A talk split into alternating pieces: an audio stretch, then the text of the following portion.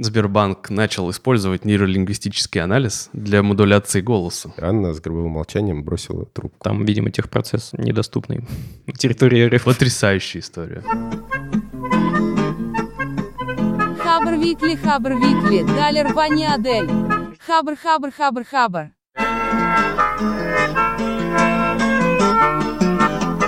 Всем привет, это Ваня Звягин, главред Хабра. Э, Я Далер Алиеров, э, менеджер Хабр карьеры, который вы можете знать как мой круг. А, меня зовут Адель Мубаракшин, и я работаю тестировщиком. Я думал, ты скажешь просто «я работаю». Окей, это подкаст Хабра. Каждую неделю мы собираемся, чтобы обсудить свежие новости и топовые посты в нашем сообществе. Погнали? Да, давайте я тогда начну с э, поста про телефонных мошенников. Автор Вячеслав под ником WebSelf в четырех э, постах рассказал про то, как его пытались обмануть телефонные мошенники и украсть у него деньги. Он э, почти сразу это понял и решил этих телефонных мошенников разыграть. И начал подыгрывать им. И э, история состоит из четырех э, частей. Я не смогу передать э, красоту диалогов и вообще вот этот вот э, саспенс. Поэтому вы обязательно почитайте, а я просто расскажу краткий пересказ. В общем, э, в чем заключалось это мошенничество? Они ему позвонили. Э, Сначала позвонил э, Дмитрий, лже-Дмитрий, он его так называет, и сказал, что, мол, он представился сотрудником Сбербанка, сказал, что ваши данные компрометировали, там, к вашим аккаунтам получили какие-то доступы, и сейчас нужно срочно как-то этот вопрос решить, чтобы у вас не украли деньги. В общем, началась вот эта вот история, которая вроде как обычно происходит, когда у тебя э, что-то случилось с счетами, кто-то получил к ним доступ, и сотрудник банка помогает тебе закрыть к ним доступы, получить э, новые там карты, счета и так далее. В чем э, особенность была? В том, что эти мошенники, они всячески выставляли себя как сотрудников настоящего банка, они предупреждали о других мошенниках, о том, что вот там могут быть какие-то плохие банкоматы, вы ими не пользуетесь. Сейчас нам нужно с вами, в общем, начать этот процесс э, смены там э, доступов, паролей. С вами свяжется чуть позже моя коллега другая. Вот, это, собственно, конец первой части. В следующих частях э, связывается уже другая сотрудница, якобы, которая зовут Анна. И начинается история в том, что нужно сейчас снять деньги с вашего счета, и мы сейчас вам готовим документацию, вы проверите. То есть всячески давали понять, что мы настоящий банк, мы сейчас вам переведем документы в WhatsApp, вот, э, с печатью, совсем вы проверьте. И к четвертой части его погнали к банкомату Сбербанка, чтобы он снял оттуда деньги и, э, внимание, перевел бы эти деньги в самый надежный банк Тинькофф. Вот. Естественно, ну, автор это все понимал, и он э, все свои путешествия до банкомата и так далее совершал из дома. В конце он э, пытался придумать, как бы поинтереснее под конец э, разыграть э, этих мошенников. Его в конце погнали в торговый центр, где стоял банкомат самого надежного банка Тинькова. И он решил сделать вид, что как будто бы там случил пожар, и у него загорелся банкомат. Он нашел где-то на компьютере звук сирены пожарной машины, включил ее. В общем, в итоге он сказал, что «Анна, вы меня достали, мне, я устал вас разыгрывать, до свидания». Анна с гробовым молчанием бросила трубку. Конец Блин, истории. интересно, они все это всю дорогу не понимали, прям вообще не догадывались, что он их разыгрывает? Хронометраж у него там этих четырех разговоров в общей сложности был типа больше часа.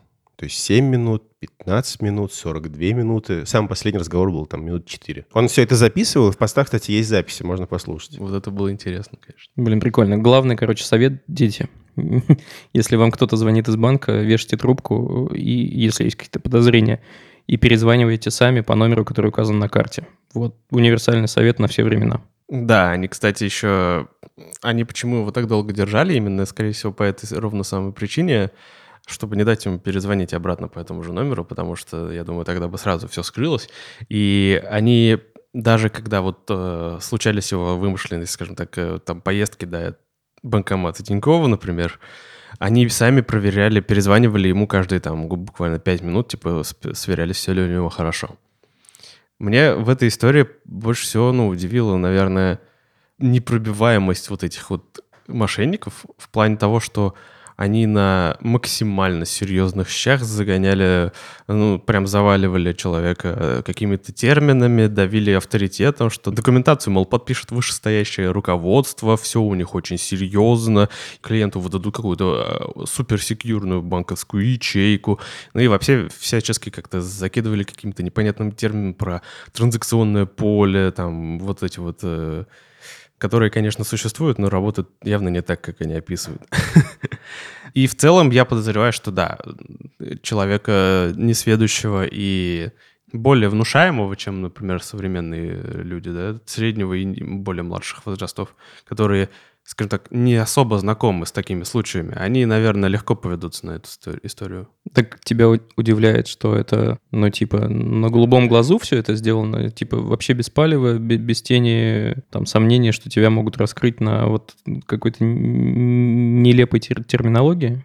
Да, да, даже не в этом. Ну, в смысле, э, они в, в этом плане абсолютно полностью защищены, я так подозреваю. Ну, типа, если они понимают, что человек не проведешь, они просто бросают трубку, их же не отследить никак, верно? Ну да. Ну вот, и они, собственно, на серьезный шаг могут загонять абсолютно что угодно, хоть про плоский мир тебе рассуждать. Но в любом случае, даже вот эта вот их пуленепробиваемость, вот эта вот четкая вот как-то поставленная речь, она все равно говорит либо об опыте каком-то, ну, либо целеустремленности, наверное. Ну, как-то можно их наказать? У них есть номер телефона, с которого они, они звонят. Они же, наверное, оформили его на чей-то паспорт. Вычислить по IP, ну, там, по GPS с этим всяким меткам, где они сидят. Я все не так быстро. лично был свидетелем, как возле вокзала продают симки веером вот так вот. Ну да, кстати, 2019 год это все еще происходит. Паспорта никто ну, не да, спрашивает. Кстати. Так что, ну, то есть тебе могут с любого оператора какой-то рандомный человек позвонить. Вот и все. Вы сталкивались с мошенничеством в жизни своей? К сожалению, нет, наверное, потому что я бы вот тоже как-нибудь хотел бы над ним прикольнуться вот таким образом. Я огромное количество таких историй читал, и я тешу себя надеждой, что вот в какой-то момент мне позвонят, и главное, я сумею как-то среагировать и найтись, что им ответить, понимаете? Но я в таких ситуациях факт. каждый раз э, уже после разговора э, вспоминаю, что, блин, можно же было диктофон включить. Вот, ну, типа, там такая ржака, я бы выложил куда-нибудь, все бы угорели. Ну, но умен задним числом обычно. Тебя пытались развести на что-то? Слушай, ну это было разок, так из того, что я помню. Я как-то продавал старый ноут на Авито, и мне написал чувак, который якобы из Канады, и говорит, отправь мне его почтой, я вот его получу, и типа потом переведу тебе деньги. А тогда еще не было безопасных сделок там. Ну и, короче, я тоже просек эту фишку с какого-то там второго сообщения. Ну и тоже пару дней там поугорал над ним, что вот-вот я уже отправил, вот тебе трекинговый номер и все такое, но э, он тоже был такой какой-то то ли наивный, то ли, то ли игру поддерживал. Короче, кто-то из нас с ним друг с другом э, вел какую-то непонятную игру, и в конце концов меня тоже задолбало. Я сказал, чувак, сорян, времени больше нет, пока и больше так не делай, а я сдал все твои э, эти самые credentials куда надо. Ну и действительно сдал. Я написал в Авито. А что там дальше происходило, я не знаю. Я знаю, что у Авито была какая-то игра, где они объясняли, как понять, что это мошенник или не мошенник, ну и образовывали, в общем, э, пользователей сервиса. Вот, может быть, есть что-нибудь еще вы знаете, там, то же самое про банки. Хотелось бы, в общем, получить какую-то ссылку и, может быть, со слушателем поделиться, как разобраться, когда стоит беспокоиться, когда нет? Ну, смотри, они ввели безопасные сделки. Если у вас не горит, ну, то есть если вы не продаете что-то, что нужно срочно конвертировать в деньги, то расслабьтесь и дождитесь того человека, который согласится на безопасную сделку. Тебе нужно будет просто пойти в отделение какого-нибудь, там типа Боксбери или что-нибудь такое, отдать упаковщику, все это упакуют, отправят, чувак получит, и прямо внутри приложения у тебя там привязана карта, вся фигня, и чувак получает, если все ок, он говорит, ок, тебе переводятся деньги. Плюс какая-то минимальная там комиссия сервису.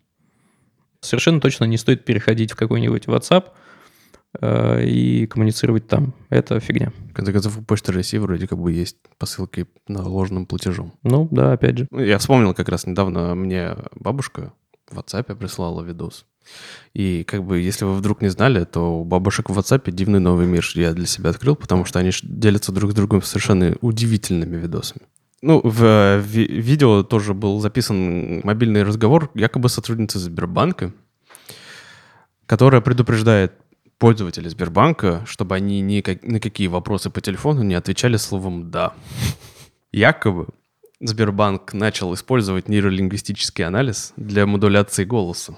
И любая твоя фраза, на которую ты ответил бы «да», может быть использована тобой, чтобы по телефону можно было бы разблокировать твой счет и снять оттуда деньги. Потрясающая история. Смех смехом, но вроде подвижки в эту сторону есть. Но это все еще не работает. Но чтобы это работало, нет пока. Я поспешил успокоить свою бабушку, но... Ну, надо же знать, там, не знаю, CVV-код.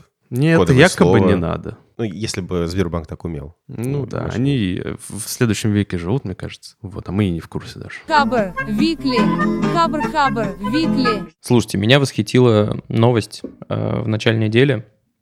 Появилась инфа, что на Алиэкспрессе есть э, копия робота мини-чита, которого разработали э, в MIT за 840 тысяч рублей. Для рядового человека, конечно, дорого, но вообще-то не очень. Это такая штука, 50 сантиметров в длину, у нее 12 довольно мощных моторов, мощная батарея, которая позволяет этой штуке работать э, в разных версиях там батареи и моторов от э, получаса в активном режиме до трех часов в пассивном. То есть, когда робот просто стоит на ногах и палит. Что хотел сказать? Э, Мне кажется, это офигенно интересно с точки зрения, ну, типа, это же платформа, на основе которой ты можешь сделать все, что угодно.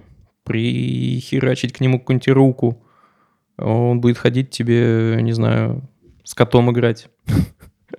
Вот. Как бы дорогое, конечно, удовольствие, но судя по тому, что Boston Dynamics своего спота таки отправила уже в коммерческое плавание, опять же, не для конечных пользователей, а для предприятий и организаций, но все туда идет. У нас будут появляться вот эти четвероногие роботы, и это очень прикольная платформа для экспериментов. Вот.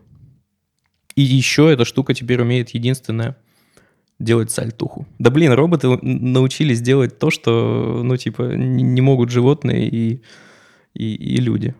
Там у Boston Dynamics вообще есть атлас, человекоподобная фигня, которая... Вообще паркурит дико. Вообще лютая фигня. К слову сказать, у тех же Boston Dynamics э, лет 6 назад был э, одноименный робот Чита. Самый быстрый, насколько я понимаю, рекорд пока никто не побил. Он у них фигачил аж 45 км в час за счет того, что, ну, не только там у него быстрый актуатор и вот это все, у него еще была гиб- гибкая спина, собственно, как у вот этих быстрых кошек. И это позволяло добиться вот э, того же принципа пружины, с помощью которой гепарды, например, достигают каких-то тоже невероятных скоростей. А вот мне интересно, ну, как бы в, а, скажем так, в мышлении стандартного человека, в том числе меня, Алиэкспресс — это площадка для бесполезной какой-то требухи мелкой, верно?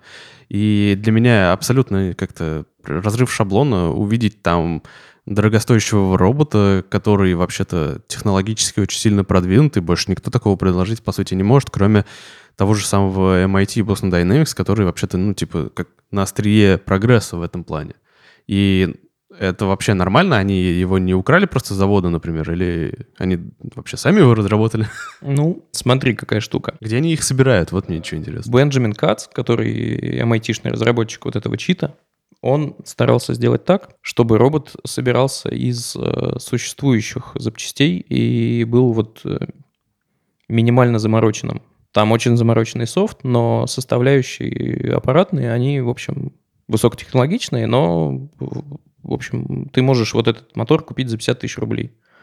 Соответственно, кто-то эти моторы производит, это обычно китайская компания. Ну и китайская компания взяла и запилила робота. Вот, собственно, суть в том, что пока это не open source проект у MIT с точки зрения софта, поэтому покупая за 800 тысяч рублей э, на Алиэкспрессе такую штуку, вы получаете исключительно такую штуку, которая, ну не знаю, наверное, умеет стоять, может быть, умеет ходить, но вот э, всю умность собственно, ему сообщает исключительно софт, а софт пока, софта пока нигде нет. Так что это реально ну, платформа для твоих экспериментов. Если ты очень крутой разработчик роботов, ты там делай с ним все, что хочешь. Короче, он не умеет делать сальтуху, его надо научить еще, правильно? Его надо вот так вот назад немного отвести и отпустить, он начнет делать. как, как машинка. Как машинка, машинка, да. Да. Ну, Вот такой инфы не знаю. Наверное, наверное не умеет все-таки, потому что за сальтух отвечает софт. Вот, так что если у вас есть 800 тысяч рублей, знания в программировании... Цельтух для роботов. Ну да, типа того. а, Знания аппаратной части и, в общем, всего такого, то добро пожаловать на Хабр. Если вы купите такую штуку, я вам совершенно точно помогу написать крутой материал об этом. Вот это было бы круто, да. Насчет крутых материалов. Да. Насчет крутых материалов, кстати, есть еще одна штука. У нас второй год подряд, а в конце года стартует конкурс под названием «Технотекст». В 2018 году он ус- успешно прошел.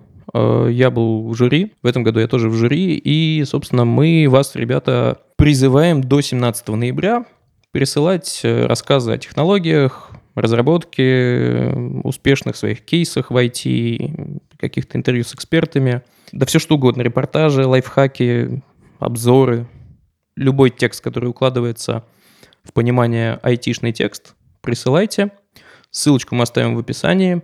И к концу года мы выберем победителей, которым сделаем прикольный подгон с кучей хабра мерча. Там будет рюкзак и еще несколько интересных ништяков. В поддержку этого конкурса сейчас э, на хабре есть текст, э, в котором мы поговорили с несколькими топовыми хабра авторами, и они рассказывают о том, как у них вообще все устроено, что их мотивирует писать текст, как писать классный текст, э, что они думают о комментариях под своими текстами. В общем, заходите, тоже оставим ссылку, почитайте, это реально интересно. Если вы по какой-то причине боялись писать, то там, возможно, часть ваших страхов снимется. Хабр, Викли, Хабр, Хабр, Викли. Ну, давайте еще к- сразу к следующей теме перейдем. Она мне показалась интересной. Она звучит так. На рынке появится отечественный SSD. Чипы для него будут производить в России. Что вообще-то неправда. Вообще, э, если строго выяснять, в чем суть до следствия, скажем так, то да, микрочипы были созданы компанией Craftway и разработаны и спроектированы России. Но собирать их будут на Тайване. Ну, понятно, потому что у нас мощностей производственных нет. Там, видимо, техпроцесс Да, недоступный на территории РФ. это все логически понятно. Я, я к тому, что, ну, с одной стороны, а почему бы и не сделать, а с другой стороны, ну, понятно, почему. Собственно, саму память будут закупать у Микрон и Toshiba, но собирать будут в России. так что на них можно будет как Apple шильдик наделать, типа designed by designed in Russia, cre- ну, типа made in China, там, Тайвань и так далее. Так и что, собственно, сами SSD-шки, они конкурентоспособны? Ну, если я правильно понял комментаторов, то сам по себе микроконтроллер для памяти это дело не очень хитрый, их производит довольно много, большое количество компаний. Целом, судя по характеристикам, которые там э, представлены, они вполне себе конкурентоспособны. Сами SSD будут э, емкостью от 512 до 2 гигабайт до 2 терабайт. И в целом их планируется произвести в следующем году уже около 10 тысяч. На самом деле, по большому счету, это единственное их преимущество будет на российском рынке в плане только того, что они получат субси- они уже получили субсидии от государства, и общая суммарная стоимость проекта вместе с субсидиями уже превышает миллиард рублей, что в целом вроде бы как А еще я неплохо. Что они получат некоторые преференции в, во всяких тендерах государственных. Я думаю, что это главная суть. Э, А, и да, они не будут доступны в, коммерч- э, в, э, как это сказать, для частного покупки пользователями обычными, да. Они сугубо промышленные. Блин, я только хотел сказать, что, ну, в целом, э, устройства, которые, устройства хранения, они выбираются, мне кажется, не по тому, где их произвели, и, и там не по дизайну, не по названию, а по истории. Ну, типа, вот если ты компания с историей, и у тебя все успешно, и не было никогда там брака, то я скорее отдам предпочтение вот такой компании, нежели какой-то новой. Ну, блин, я там свои данные храню, а данные — это самая, типа, ценная штука сейчас. Мне не жалко там рюкзак потерять. А если в рюкзаке будет SSD-шник с моими фотками за какой-нибудь 2006 год. Ну, то есть, блин, они физически уже больше нигде не хранятся. Вся наша инфа, она цифровая, и хранить цифровую инфу на устройстве, э, надежность которого временем не подтверждена, ну, такое. Поэтому на месте подрядчиков вот этих, которые собираются закупать все, я бы подумал. Я забыл упомянуть самую главную причину, зачем им вообще надо было создавать собственный микроконтроллер для SSD. Нуткась. Они в этом микроконтроллере реализовали ГОСТовый стандарт криптошифрования. Вот. Я забыл, как он называется, у него очень смешное название, пытаюсь сейчас найти. Я вот хотел сказать, что в законе нету требования использовать только отечественные накопители. Поэтому насчет преференции при госзакупках не знаю, точно ли так будет. Алгоритм криптопреобразования называется кузнечик. Милота какая. Ну, ли- лишь бы, лишь бы он работал. В траве сидел кузнечик, совсем как огуречек. Название обманчивое. Я... Вы... Забейте. Подумал, что ну, люди в черном. Я просто засомневался, что на- насколько это вообще качественная отсылка будет сейчас.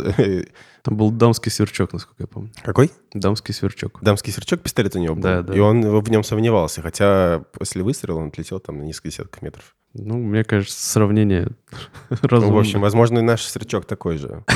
Не, нормальная отсылка была, ладно. Забирайся в слово обратно. Хабр, Викли, Хабр, Хабр, Викли. Наша новая рубрика, ну, как бы уже почти не новая, второй раз, второй выпуск этой рубрики могли бы обсудить, но не обсудили. Давай еще раз. Второй выпуск рубрики могли бы обсудить, но не обсудили. Каждый раз смешно. Я не буду долго растекаться по древу, это просто коротенькие, зачитаю коротенькие названия этих статей, которые нам показались интересными. Но мы не смогли придумать, чтобы в них такого обсудить. Итак, первая статья называется «Маркетинговые фишки от Pornhub». Чему учат самый трогательный сайт современности. Очень интересно и порой местами очень даже смешно. Вторая. Немецкая полиция взяла штурмом военный бункер, в котором разместился объявивший независимость дата-центр. Вот так вот падает оплот последней анонимности в интернете. И третья статья показалась интересной лично мне. Интернет-лингвист написал статью «Как я искала эталон красоты с помощью Natural Language Processing» и спойлер не нашла. Вот. Все три статьи показались мне лично очень интересными, и я уверен, что они достойны вашего внимания. Все. Дорогие слушатели, мы приглашаем вас поучаствовать в нашем подкасте. Формат нашего подкаста такой, что как бы тут э, несколько ребят из Хабра собираются, чтобы выразить свое частное мнение по поводу каких-то тем, которые вышли на Хабре.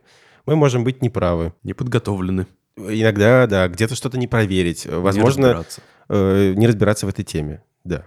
Но наверняка у вас есть что сказать. Поэтому мы сделали телеграм-бота, который называется Хабр Подкаст, подчеркивание, бот. Ссылка будет в описании. В котором вы можете оставить нам голосовое сообщение с какими-то вашими мыслями по поводу тем, которые мы обсуждаем. Если вы считаете, что мы в чем-то неправы, или вам есть как дополнить э, что-то в выпуске, то записывайте нам сообщение, присылайте, и мы попробуем это вставить э, в следующий выпуск. Мы не знаем, как пойдет. Возможно, будет шквал э, сообщений.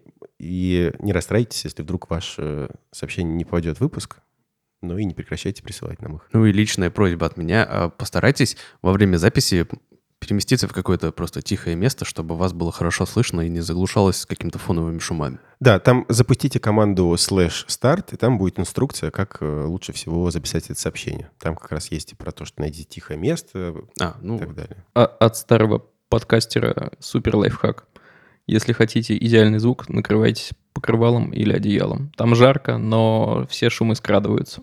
И присылайте потом нам фотки еще, как вы записываете нам сообщение. да. Да, еще для тех, кто э, хочет слушать выпуски в э, Телеграме, мы завели канал подкастов Хабра, в котором будем анонсировать и выкладывать записи. Поэтому ссылка будет в описании, если что, подписывайтесь. Ну, типа, если вы вдруг асоциальные для того, чтобы вступать в чат с кучей непонятных людей, да, ты это имеешь в виду? Да-да-да, э, вступайте просто в Телеграм-канал. А мы уже говорили, что нужно подписываться и комментировать. У нас очень много времени, я предлагаю прям обстоятельно это сделать, потому что мы всегда это делаем скомканно. Да. Ну да, блин, круто. Ну, давай. Давай перечислим все площадки, Да. на которых мы публикуемся. В стихах. В стихах. Подписывайтесь на нас везде, где вы нас можете послушать. Это нужно для того, чтобы вы могли узнавать о новых выпусках. Ставьте оценки, комментируйте. Ваши комментарии нам очень помогают. Мы каждый читаем и прислушаемся к ним. Пишите свои пожелания через бот Хабр Подкаст или записывайте. Пишите нам на почту hello собака podcast.com. Еще у нас есть сайт, на котором собраны все выпуски и все площадки, на которые можно подписаться. У нас есть телеграм-канал в чате. Сори, у нас есть Ча- чат канал. в Телеграме с э, чат слушателей. Тоже заходите, если хотите обсудить э, темы с другими слушателями нашими. У нас есть телеграм-канал. И еще мы даже оставляем свои странички в соцсетях. Да, Нам можно писать, в принципе, напрямую. Мы адекватные ребята. Если вы тоже, конечно, адекватные. Иначе бан нахер. На меня 4 человека в Твиттере подписалось. Это успех. да, круто. Вот. Подкаст. Я просто, когда я говорю, я жестикулирую руками и ударяю по всяким поверхностям. Это создает шумы, и потом нашему звукорежиссеру, который я сейчас хотел как раз представить, Сергею Дмитриеву, придется много работать. Я думаю, это все равно не попадет в выпуск. Или попадет. Подкаст сделан при помощи подкастерской. Нас записывал звукорежиссер Сергей Дмитриев. Спасибо им. Да. Ладно, ребята, пока. Нам пора бежать в офис. Всем чмоки. Да. У нас прощание получилось дольше, чем выпуск. Спасибо. Всем счастливо. Хороших выходных. Всем пока. Хабр.